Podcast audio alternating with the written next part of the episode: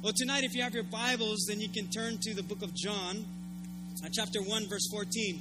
If you haven't been with us in the past couple of weeks, and or maybe this is your first time at our equip service, we want to welcome you and thank you for being here. Uh, some of you guys cannot make it to Sunday morning, so you're here on Wednesday night, and that's a good thing uh, because we can gather together. At the same time, when you came in and you're given that bulletin, you're going to notice that there are no uh, uh, scriptures in there, only blank lines so that you can take notes. And the reason for that is our Wednesday night is built so that we as believers dig deep in the Word of God and that we bring our Bibles. So in the future, I will ask you to hold up your Bibles. That way we can let the devil know we have the sword. We're going to let him know that we came equipped, ready to do God's work. Now, some of you might forget Bibles, or, or, or maybe you forgot your Bibles at home or something like that, and you can share with your neighbor. Just tell them, yeah, like borrow your Bible too and you guys can share. But uh, that way we can learn together and, and get into the Word of God. Uh, some of you, you come to Sundays and Wednesdays, and you notice that there is a difference uh, between Sunday and Wednesday. Uh, sometimes you'll leave here and it, it, you may feel like it just wasn't complete. And sometimes you'll leave thinking, I wonder what it says about this. It's so that you can go home and you dig into the Word of God so that you too can learn about how to study the Bible. And I've, I've always learned it this way that it's not so much me studying the Bible, it's the Bible studying me. Because it's a Bible that speaks to me, not me to the Bible. And the Bible is going to show up some things in my life. It's going to shine its light on my life. And if not for the Word of God, then we really have nothing to lay a foundation on. We have no foundation. It needs to be the Word of God. You can try other books or, or other things, but it won't be a foundation like how God intended us to have a foundation. That's why the Word of God is so important. And in uh, John, excuse me, I'm just going to move this back. Okay. Uh, in the book of John, John uh, chapter 1, uh, verse 14, I'm going to read it. And this is the New American Standard Version. So yours might read a little bit different, but we'll catch it. It says, And the Word became flesh and dwelt among us, and we saw his glory glory as of the only begotten from the Father, full of grace and truth. So, who is the only begotten one? Who is that? Jesus. Remember, for God so loved the world that he gave his one and only Son. He gave his begotten Son, which means the only one of its kind, which tells us there is no other like Jesus. There is no other prophet that will show up that is like Jesus. He is one in himself. He is unique. He is the only one, his only begotten Son, the only one of its kind. When the Bible says that the Word became flesh, that means that Jesus is the Word. That whatever God is speaking, whatever He's revealing to us, whatever He's saying to us, it's all in Jesus. We're going to pray before we continue tonight, so if you bow your heads and, and, and we'll dive in. Lord, we pray right now that as the Holy Spirit speaks to us, that our hearts would be open to you. Help us to stay fixed on you. And we pray for our hearts, Lord, to be molded and, and uh, built by you, that as you speak to us, uh, you, will, you will do a mighty work in us so that we can in turn do mighty works for you. It's not us, it's going to be you moving through us. But before you, en- before you do anything through us, you're going to do something in us.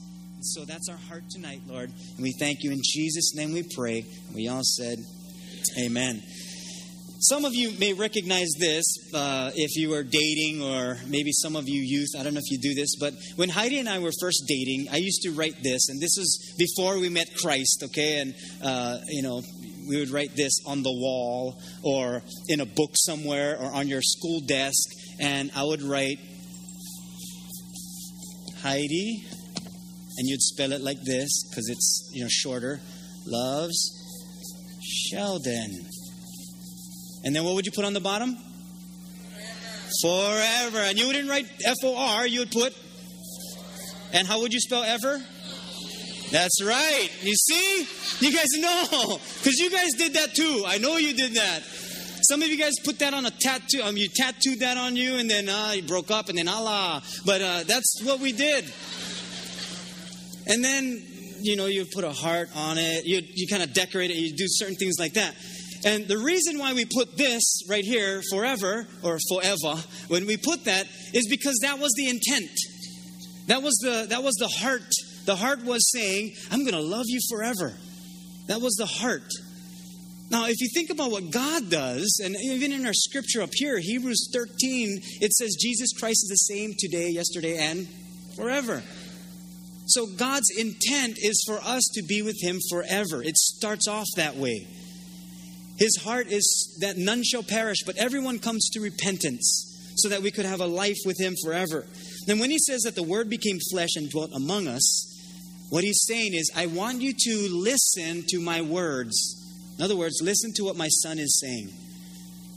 Last week we talked about the revelation of God and that Jesus is the revelation of God. But there are two things that God uses to reveal himself. One is Jesus Christ, but the second is the Bible. It's the Word. That's what he uses. Those two things. This is what he uses to reveal himself to us. And we can understand. We can get into the Word of God, and the Holy Spirit will give us that understanding. And when we look at Christ, then we begin to see who God really is rather than trying to guess. If you want to understand God, just look at Jesus Christ. The Message Bible says it like this, John 1:14. It says, "The word became flesh and blood and moved into the neighborhood. We saw the glory with our own eyes, one of a kind glory, like Father, like Son, generous inside and out, true from start to finish." If you want a title tonight, it's going to be The Word Became Flesh. You want to write that down just so that you can remember tonight that the Word became flesh. See, God has revealed Himself to us through His Word and through His Son because the Word became flesh. In John 1 18, it says that no one has ever seen God, but the unique one, who is Himself God, is near to the Father's heart. He has revealed God to us or put him on display. So the question is Is Jesus Christ a revelation of the eternal God? Absolutely. He's, he's God, and, he's, and God has revealed himself to us through Jesus Christ. You know, when you, when you think about God displaying himself through Jesus Christ, I, I cannot help but think about uh, window displays you know, when you're walking past certain stores, or if you're going to the mall, or if you're uh, going uh, traveling somewhere and you're you see the window displays, it kind of captures your attention. That's the whole point of making a window display, so that they can capture your attention. And if they can capture your attention, that means you'll go into the store and you'll go check things out and you'll purchase something. So many stores, they work very hard at window displays. They'll put their very best up front. They'll even put the word sale on the front to lure the women in. That's what they'll do. Once you once you women see sale or what is it, BOGO, buy one get one free, then you pretty much want to check it out. That's how they entice you. With men sometimes they'll show their tools or, or, or uh, you know something that has to do with fishing or something that captures your attention and that causes you to go into the store to check out things. And sometimes you don't even buy what was in the window display. You buy something else. But it was their way of luring you into the store. There's this thing called shop kick. And if you do that just raise your hand real quick. Look at all your kickers so those of you who do not know what Shopkick is it's an app for your phone, an application for your phone. And basically, what you do is you sign up for this program that certain stores will give you points if you just go into the store. That's it. You go into the store and you get points. But you get more points if you go to various items and you scan in the UPS, USP, UPC, the code, the bars. You scan that in and then you'll get more points. So some people, they're not even shopping, they're shop kicking. And you'll see them in the stores. So if you see them now, now you'll notice what they're doing. If you haven't, if you just seen them going into the stores, grabbing their phones and you know, scanning something and then putting it back, they're not stealing. They're scanning in certain items. The whole goal of that is so that they would visit certain areas in the store that you would never visit. That's what it's for. They'll bring you down certain aisles that you would never go down. We went down this one aisle I would never go down. I said, Heidi, hurry up, just do the kick and I'm out. Come on. She goes, You got to do your phone too. I said, No, you do them. I ain't going to do them. You do them. I ain't going to go down that aisle. I see husbands and wives, sometimes they're shop kicking. Poor husbands. The wives are, yeah, oh, 30 points. And the husband, like, can we go? I hunger already. Can I get some fries or something? And but that's the whole goal of shop kicking. It's so that you buy certain things or you check out the entire store. Now, when the word became flesh and God put Christ on display, he did that so that we would kind of like walk in to this relationship. That we would kind of check things out, that we would walk into areas of our lives that we would never check out that we would go before God and say, God, here's some things that I would never have thought of that I need to correct with you. That here are some areas in my heart that I need to cleanse because otherwise I would never go to you. If not for Jesus Christ, if not for Him sending us the Holy Spirit, we would not do certain things. See, it's a challenge when it comes to living a life for Jesus Christ. Once we say we're believers, a disciple of Jesus Christ, we're saying we follow him. Not just recognize him from a distance and look at a display window and say, oh, that's great. That's, yeah, I believe in that. That's what I believe in. Oh, I believe that, that Jesus is the Son of God. I believe these things, but have you walked in to the things of God? Have you grown into a greater depth of your relationship with Jesus Christ? Or do we just attend church? And then when something is challenging or somebody challenges us, or even if the Word of God challenges us, do we do something about it? Did you know that as believers, now I'm just stating this, okay, don't go out on a rampage after this. As believers, the Bible tells us not to judge the world. That's what the Bible says. But it does tell us to judge one another. Did you know that? The Bible tells us as believers, we're supposed to judge one another. We're not supposed to judge the outsiders, but we judge the insiders. And what that means is that we don't go around putting ourselves above people, but we go beside one another. That we encourage each other in our walk with Jesus Christ. And I hear people tell say it often that, you know, don't judge me, God is the judge. Yes, he is. But I don't know about you. I'd rather my brother or sister judge me rather than God. I'd rather I'd rather get it right here on this earth before I get to God. Think of it this way Would you rather your dad judge you or your brother or sister come to you and say, hey, you better get this right before dad finds out?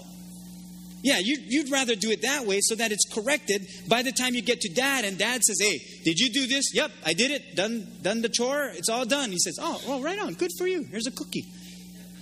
It's different. And so when the Bible says that the Word became flesh and dwelt among us, we have that brother in Jesus Christ. That he's that brother that comes alongside of us and says, Here are some things that I want to do in your life. Here are some things that you've been doing that I want to correct. Here are some things that you still have time for to turn things around. You still have time. And it may come through a brother or sister in Christ. That's how Jesus shows up many times. And what can happen is we push God away by pushing one another away. And we say, No, I don't want I don't want to hear anything of that. No, no, no, no. God is my judge. Yes, he is, and you're absolutely correct. But the word became flesh. I'd rather get it correct here than wait for God to do the judging. Because he will judge righteously. And we think that, oh, well, I'll just stand before God. No, no, no, no. Jesus came to set us free so we don't stand before God by ourselves so that He can stand by our side. And He wants to do that because He has a life plan for us. So when the Word becomes flesh and dwell, dwells among us, who dwells among us? It's our brothers and sisters in Christ, not Christ Himself, if we were to look at it that way, but Christ through us. As Galatians tells us, that is, it is I who no longer lives, but Christ who lives in me. Can you see how important the body of Christ is? We operate different than the world. The world will operate in gossip. We operate in love. And we carry each other side by side. Because the Word became flesh, it's going to hit our flesh. You know that nature inside of us that says, "I don't want to. I don't know. I don't want to." Or I want to I don't want to hear it from you anymore. I don't stop telling me that. It's like if somebody else told us, then we receive it. But if this person tells us, "Oh, we don't want to hear it." Like your spouse. Like if your spouse told you something, you're like, "Ah, whatever." It's picking on me. Leave me alone. But if somebody else told you, it's like, "Oh, yeah, man, I got to work on that." It's just different. But nonetheless, it's like God saying, Here are some things that I want to work on because He loves us and He sees what's best for us. Philip asked Jesus a kind of uh, kind of an amusing question. He says in John 14, 8, Lord, show us the Father, and it is sufficient for us. In other words, if you just show us, if you just show us God, if you just if you can just reveal Him to us, then we'll be fine. We'll be okay. And then Jesus said to Philip, Have I been with you so long, and yet you have not known me, Philip? He who has seen me has seen the Father, so how can you say, Show us the Father? See, we want to see God when He has already revealed Jesus to us. I remember even growing up, we would say, I wonder what God looks like. And I don't know if you remember those tracts, you know, those, those little pamphlets. And God had no face. And he was really big on the throne, and his face was shining, had like the shiny things. And then had all the little people, uh, us, was standing before the throne. And, and just, God had no face. And so growing up, that's what I thought God looked like. I thought God looked like, you know, like Silver Surfer or, you know, like a superhero without no face. That's what I thought God looked like in this big robe. And God says, No, I'm going to reveal myself to you in Jesus Christ. That's and not a physical, you know, feature. That's not what he's talking about. He's saying, Here's my character. Here's who I am. This is this is who I am in all my fullness. Jesus is the complete revelation of God. If you want to know who God is, then you got to get to know Jesus Christ. As 1 Timothy 3:16 tells us, it says, "And without controversy." And you can turn there. 1 Timothy 3:16 and without controversy. It says, Great is the mystery of godliness. And then it states this, and if you do have a Bible that you're turning to, 1 Timothy 3:16, it says, God was manifest in the flesh. In other words, God revealed himself in the flesh. It was made known, it was made public, it was shown that God was manifest in the flesh shift gears a little bit because I think this will help many of us. In First John, I know you just turned to First Timothy, but First John 4, verses 2 and 3, it kind of gives us a way to test this spirit. It says, By this you know the Spirit of God. Now, watch how it really specifically speaks about Jesus Christ. It says, Every spirit that confesses that Jesus Christ has come in the flesh is from God. So it's not just believing that Jesus Christ came, it's believing that Jesus Christ has come in the flesh and is from God. And every spirit that does not confess Jesus is not from God. This is the spirit of the Antichrist, of which you have heard that is coming and now is already in the world. Now, I know some of us, once we hear about the Antichrist, we're thinking of end times, and here's this, you know, uh, person sitting in the, you know, person of lawlessness, and, and now here comes a tribulation and all of these end time things. But Antichrist is basically against Christ. And if you're anti war, you're against war, you're not for war. So, Antichrist is just, you're not for Christ. So, anyone who who does not confess Jesus is not from God, that this is the spirit of the Antichrist, of which you have heard that is coming and now is already in the world. And it says, if you don't believe that Jesus Christ is God come in the flesh, then you are part of the spirit of Antichrist. That you do not have God or the Father, Christ or the Father, or either one of them. So the question is do you truly believe that Jesus Christ is the complete revelation of God. And I know sometimes it's hard to grab or hard to get our minds around that because we can only think so much. You know, we, we, we have a, a limited capacity in our knowledge, a limited capacity of our vision, a limited capacity to think. We can only think so much. God has an infinite ability to think and to do. And he's, he's just infinite in his knowledge. That's why he's God. In Colossians 2, verses 9 and 10, it says that all the fullness of God dwells in him in bodily form. So, all the fullness of God dwells in Christ. So if you think about it, the two things that reveal God is his one is his word. He's revealed in his word, the Bible. The second thing, of course, is Jesus Christ. It's really simple if you want to get to know God. The world will complicate it because it'll throw religion at you. God says, I am simplifying it. I'll give you my son. That whosoever believes in him will not perish but have everlasting life. It's the love of God that compels us, that draws us to Himself. It's not a law, it's not a religion, it's a relationship with God Himself. God will speak to us today through the Bible. If you're wondering what God, God sounds like, get into His Word. Because it's, it's difficult for someone to explain to you what God sounds like. But if you get into His Word, He'll let you know what He sounds like because He has already been speaking. We just need to open up His Word and let it breathe, breathe life into us. And some people ask, well, where should I start? I don't know where to start. Should I just start in Genesis and then read all the way through? You can if you want. I would suggest the book of John first in the New Testament, and then maybe the book of Proverbs, because Proverbs is very practical with wisdom. But I would start in the book of John. You can read Matthew, Mark, and Luke afterwards because it's a witness, an eyewitness of the life of Jesus Christ, his ministry, and then you can uh, learn more and more about the love of God through what Jesus did, and you'll see his compassion. You'll see, you'll see how he lived his life and, and how he called his disciples together. But that's the Word of God. He speaks to us. If we're not in the Word of God, it's going to be very difficult for us to live as a Christian and to do the things that God called us to do. Uh, I don't know about you, but lately it kind of seems like people drive crazy. I don't know if it's the construction. I don't know if because they're doing different things on the road or, or they're painting new lines. But it's almost like, what is happening?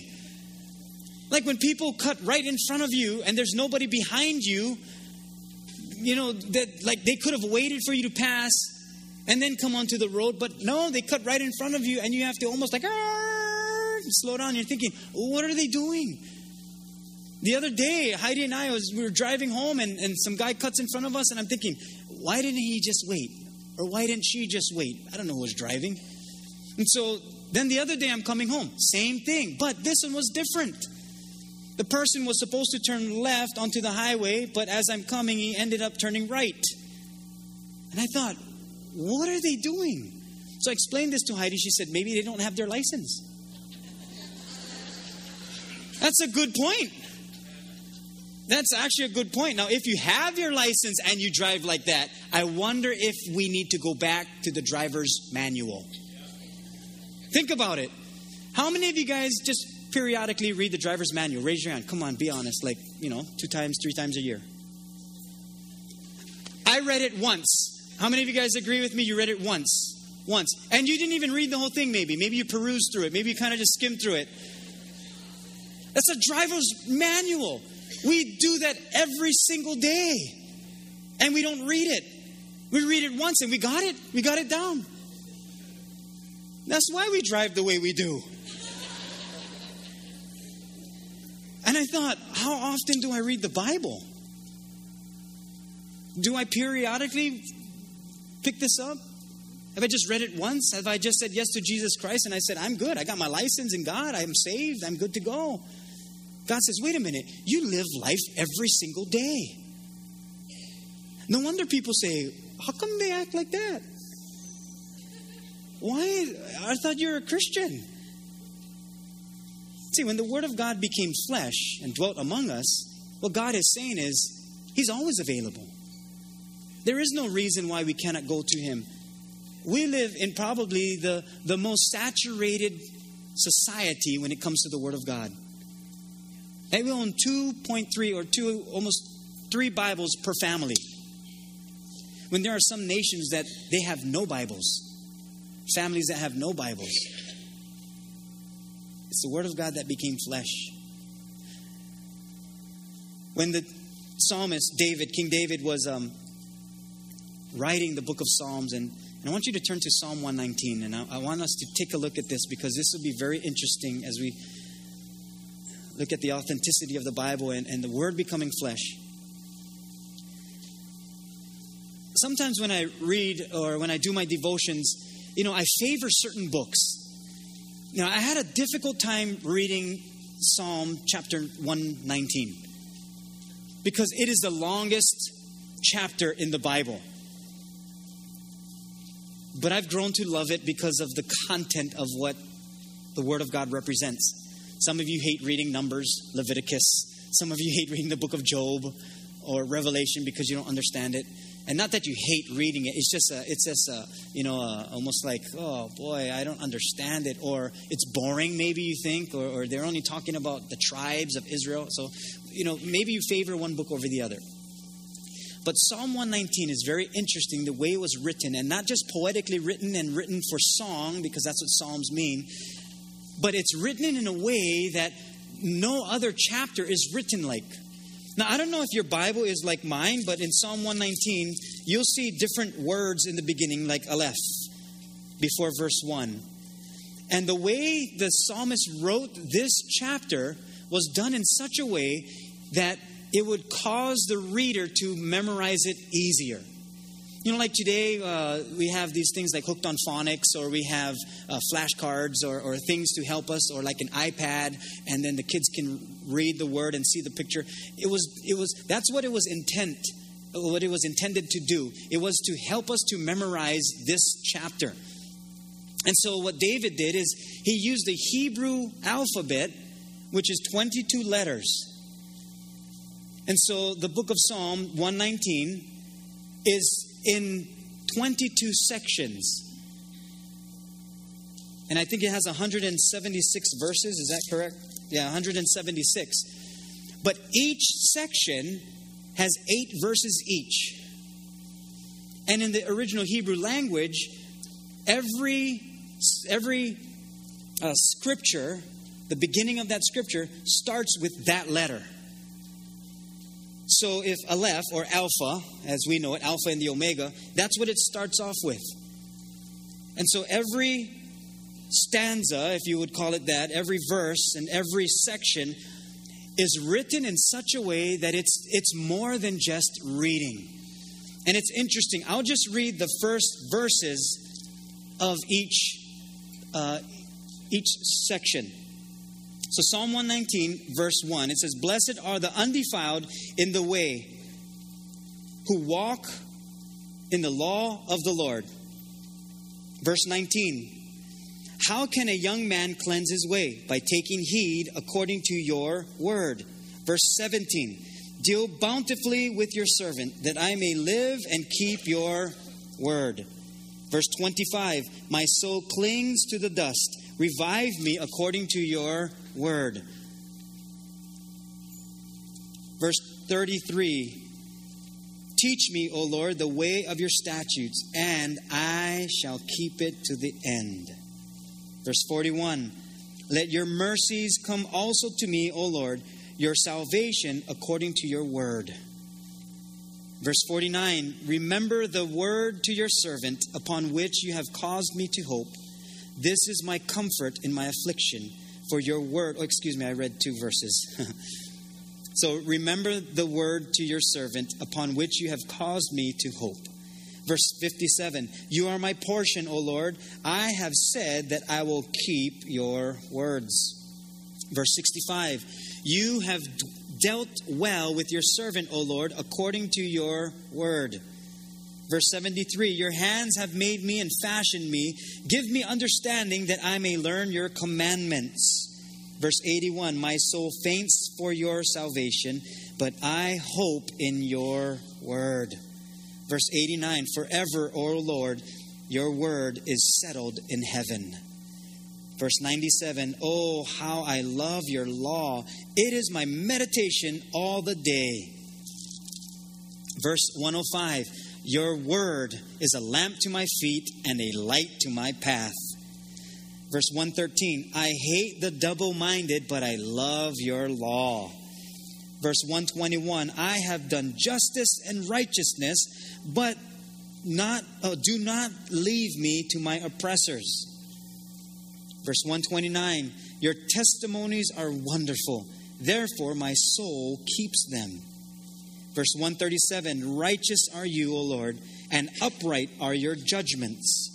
Verse 145 I cry out with my whole heart, Hear me, O Lord, I will keep your statutes. Verse 153 Consider my affliction and deliver me, for I do not forget your law. Verse 161 Princes persecute me without a cause, but my heart stands in awe of your word. In verse 169 Let my cry come before you, O Lord. Give me understanding according to your word. You can't tell me that the psalmist was trying to say something about God's word. Think of God in everything he's, he's doing and in everything that he does. When we look at the Word of God and when we look at how this, this chapter was written, it's like God was looking throughout time and he said, okay, this is, this is from this time period to this time period. My Word is going to be written. I'm going to reveal myself through my Word, through my Son. Okay, this is what I'm going to give to you, people, nowadays in 2013 or thereafter. But I'm going to do something special right here in the middle that I want you to catch.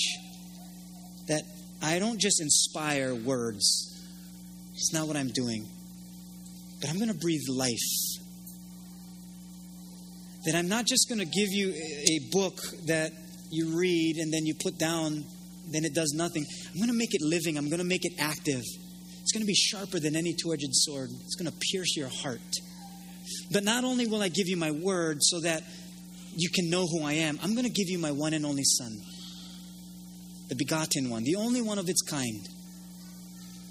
That my word is going to be made flesh, and together it'll reveal God to us. I want to encourage you tonight. If you're not in the Word of God, get in the Word of God. If you are in the Word of God, keep digging deep. If you're getting counseling and you're not in the Word of God, counseling will do you nothing. Sorry to say it that way. It'll help for a little bit, but it won't dig deep into your soul. I refuse to counsel people who are not in the Word of God. Not because I don't want to, but because I believe that this will do so much better than words that I can speak because it's living and active. And yes, I can give scripture. Yes, I can give godly advice. But if you don't own it, you will not own the words that come out of a human's mouth. That's the power of God. Get into the Word of God. It's that powerful. It doesn't matter what age we are, it doesn't matter how long we've been walking with the Lord, because if we're not in the Word of God, what will mere knowledge do? It doesn't matter how long we've been with the Lord, He's fresh every day. He serves fresh bread. He is the bread of life. There's nothing else but Jesus Christ and the Word of God. Amen. Amen. I want to close with this scripture, and it's uh, Galatians 1, verses 8 and 9. We can bring the worship team out. Because some people ask me, they say, well, you know, some people, they visit my home and they give me another Bible and, and they, they tell me, uh, you know, the Trinity is not real. Where in the Bible does it say Trinity? And I say, same place that it says stop sign. And they say, it doesn't say stop sign in the Bible. And I say, well, you still stop at the stop sign. So uh, it's not about what word is in the Bible. Trinity is just to explain God the Father, God the Son, God the Holy Spirit. So I don't want to get into details. But Galatians 1 8 and 9 it says this But even if we or an angel from heaven should preach to you a gospel contrary to what we have preached to you, he is to be accursed. What it's saying is, don't even, even if, even if a religion is built around an angel that has come down, but is contrary to what the Bible is speaking about, don't even listen to that. Let that person be accursed. As we have said before, so I say again now If any man is preaching to you a gospel contrary to what you received, he is to be accursed. Many of us will be tempted, especially in times like this, to follow end times and to follow people who say, oh, this is the end of the world. And Jesus warned us over and over. He says, you know, there are going to be people who come and, and say those things, and but do not be afraid, because the end must come. These things must happen before the end. But fear not, I am with you. Just fear not. And if anyone preaches anything other than Jesus Christ and what, what has already been written and what, what has been revealed through Jesus Christ, he says, don't, don't follow that. Let them be accursed. If there are Christians that are making you do things that are not according to the Bible, don't follow it. As good as a friend that they may be, don't follow it. Get back to the Word of God. Get back to Jesus Christ. Don't follow myths and genealogies and things that have no foundation to it. Otherwise, you'll get caught up in signs and wonders and you'll miss the one who creates signs and wonders. Don't miss Jesus Christ. Stay close to the Word of God. The Message Bible reads it like this it says, Let me be blunt. It's almost like saying, Here it is. If one of us, even if an angel from heaven were to preach something other than what we preached originally, let him be cursed. I said it once. I'll say it again. If anyone, regardless of reputation or credentials, preaches something other than what you received originally, let him be cursed. That's why, even as a pastor, I say, you gotta get into the Word of God. You gotta go back to Jesus Christ. Don't follow man, follow Jesus.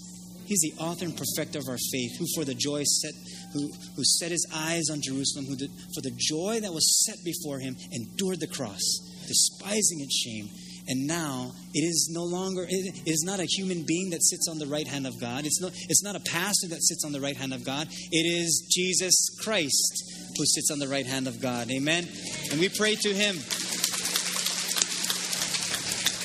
You can stand this morning. We're going to pray and then we're going to sing our final song together. What did I say? Oh, I'm sorry. Filipino time. Well, we're going to pray to our, our Lord and Savior Jesus Christ. I thought I said something, well, I did say something wrong. But let's pray together as, as the body of Christ. Let's pray. Lord, we thank you for bringing us together this evening as the body of Christ. And Lord, as we learn together the Word of God and how powerful the Word of God is, that's the only way we can overcome the things in our lives. And Lord, I love my brothers and sisters enough to talk about things like this. And, and Lord, may we be strong together as the body of Christ, that it is you who reveals God to us. It's a word that has been given to us that directs us and strengthens us and points us in the right direction. Lord, I pray and, and I want to encourage those that are not in your word, who are not reading the Bible, Lord, that they would get into the word of God. It's it's not it's not a religion that we follow, and it's not a scolding, it's more of an encouragement, it's more of an ushering, it's more of a a thought-provoking movement of your love. And so, Lord, we turn to you. And Lord, thank you for giving us your word. Thank you for becoming flesh, that you dwelt among us. Lord, I pray for those who are in the word and, and as they continue to dig deep, that, that yes, we do study the Bible, but may it be where the Bible studies us more than we study the Bible. That we don't need to be people who know it all because when will that be? But let us be people who know you. And because we know you, as we read your word, you begin to make yourself known to us so that we in turn can go out into the world and reach others for you. In Jesus' name we pray. And we all said, Amen.